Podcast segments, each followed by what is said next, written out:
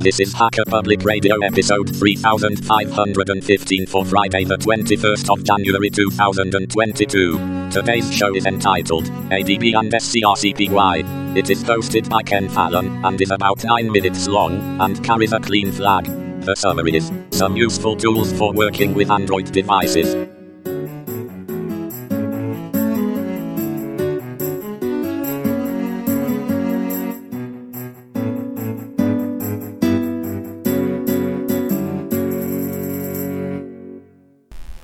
Hi, everybody. My name is Ken Fallon, and you're listening to another episode of Hacker Public Radio.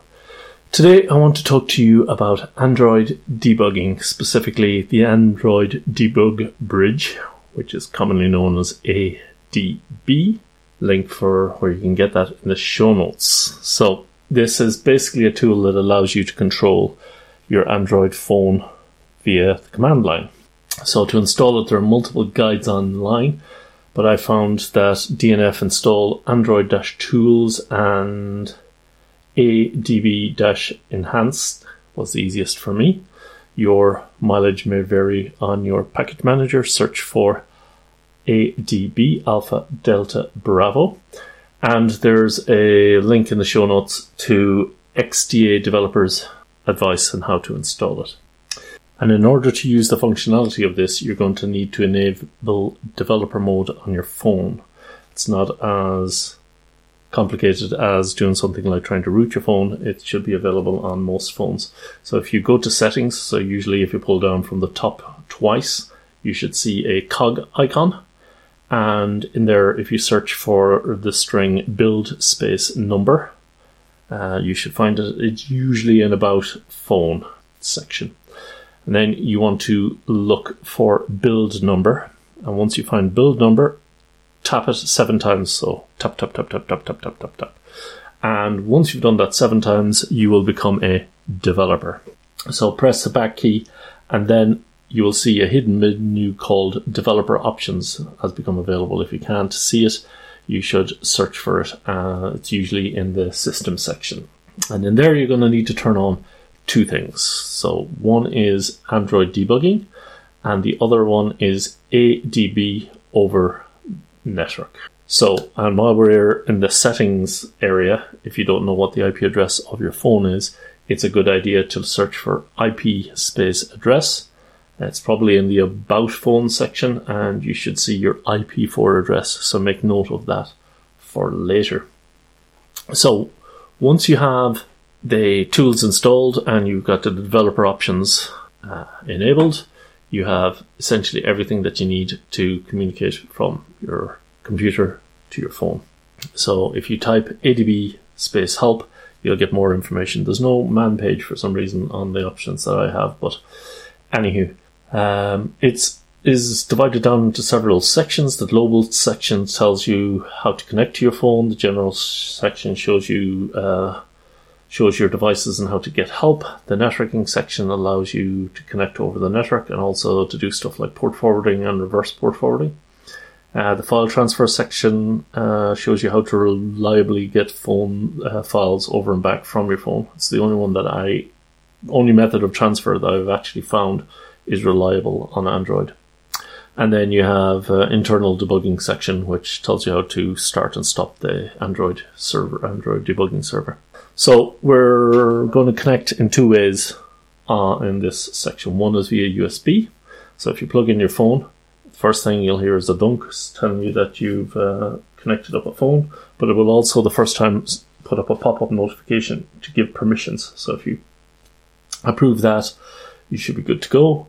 And then your phone will just sit there. But if you open up a terminal and type adb space shell, you should see that you're now in your phone and you can do all sorts of cool stuff like CD, LS, find. So, for example, if you go find storage self primary, that's where probably all your files are located.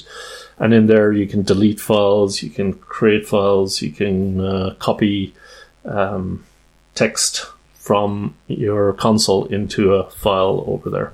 So, Unfortunately, if you unplug your phone, you will no longer have a connection to it. So uh, you can also enable network access via TCP. Uh, so leave your phone connected into USB for a minute, and then we need to tell it to use the TCP command. And you can do that by typing uh, out of the shell, typing adb space TCP IP space 5555. Um, so that will enable, that will tell the phone to go ahead and uh, listen over a TCP connection for incoming USB debugging, which is what we turned on earlier. Uh, sorry, over the network, ADB debugging over the network.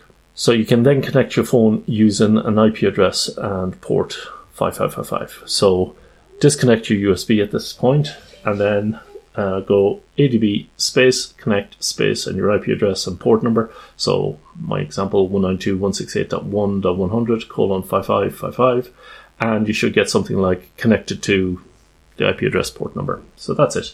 And again, commands like adb space shell will allow you to access the phone even if it's not physically connected via USB. So everything is good to go there. But say you have two phones or a tablet and a phone, two Android devices, and you want to control both of them. You can do that using multiple devices. So the only issue is you need to be able to identify uh, which phone is which. And to do that, you can go adb space devices space dash L for listing. And actually, if you do that and you've got your phone connected, you'll see um, an IP address if it's over the network, and you'll just see a, a, serial number if it's the phone itself. But in either case, you'll see product is the name of your phone and device is the name of your phone. Um, so that's useful information, but the important thing to remember or take away from this is the transport underscore ID. And that's the one that we can use later with the ADB command itself and the dash T option, which is allocate a PTY if a TTY, if on a TTY. No idea what that means, but what it means is it tells it which of the connections that you want to use. Dash T will tell, so tells it whether you want to go to transport ID 9, in my case is one phone, or uh, 14 in my case is another phone. Or equally, it could be one, which might be USB. So for example, ADB space dash T space 14 space shell will connect to uh, the second phone in my example. So that's it. That's how you can remote control to your phone. So you can leave the phones in a different location and you can be somewhere else and just uh, monitor incoming SMSs and stuff like that on your phone while it's uh, somewhere else. It's handy for us. We have a shared phone, so for the house, so it's nice to be able to see what's going on in the phone from down here. One other thing that you might want to be able to do is use remote screen sharing. And for that, there's an absolutely excellent tool called SCRCPY, Screen Copy. And from Wikipedia, that is, it's a free and open source screen monitoring application to allow control of Android uh, devices. And the source code is available on GitHub. So you can install it using apt install SCRCPY. But in Fedora, you need to enable a corp repo Xeno and the link is in the show notes, and then you can do a DNF install. And with uh, only one phone connected, you can just use it as is, and then your phone will appear uh, in front of you, like a you know VNC session or, a remote desktop session. Um, but if you want to connect over TCP/IP, if you want to identify a phone targeted, you can do scrcpy space dash dash TCP/IP equals IP address colon port. And then once you do that, you can make a connection to both your phones, like I have in the example.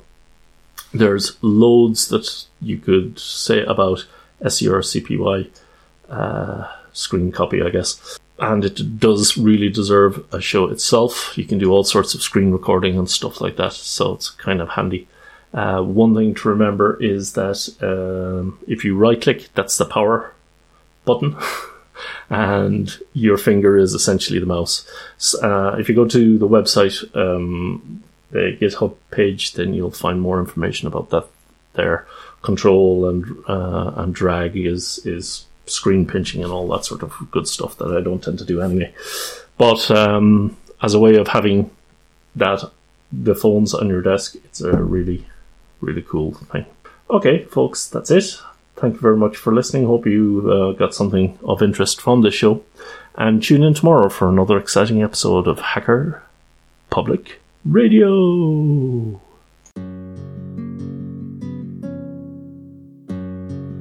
You've been listening to Hacker Public Radio at hackerpublicradio.org. Today's show was contributed by an HPR listener like yourself.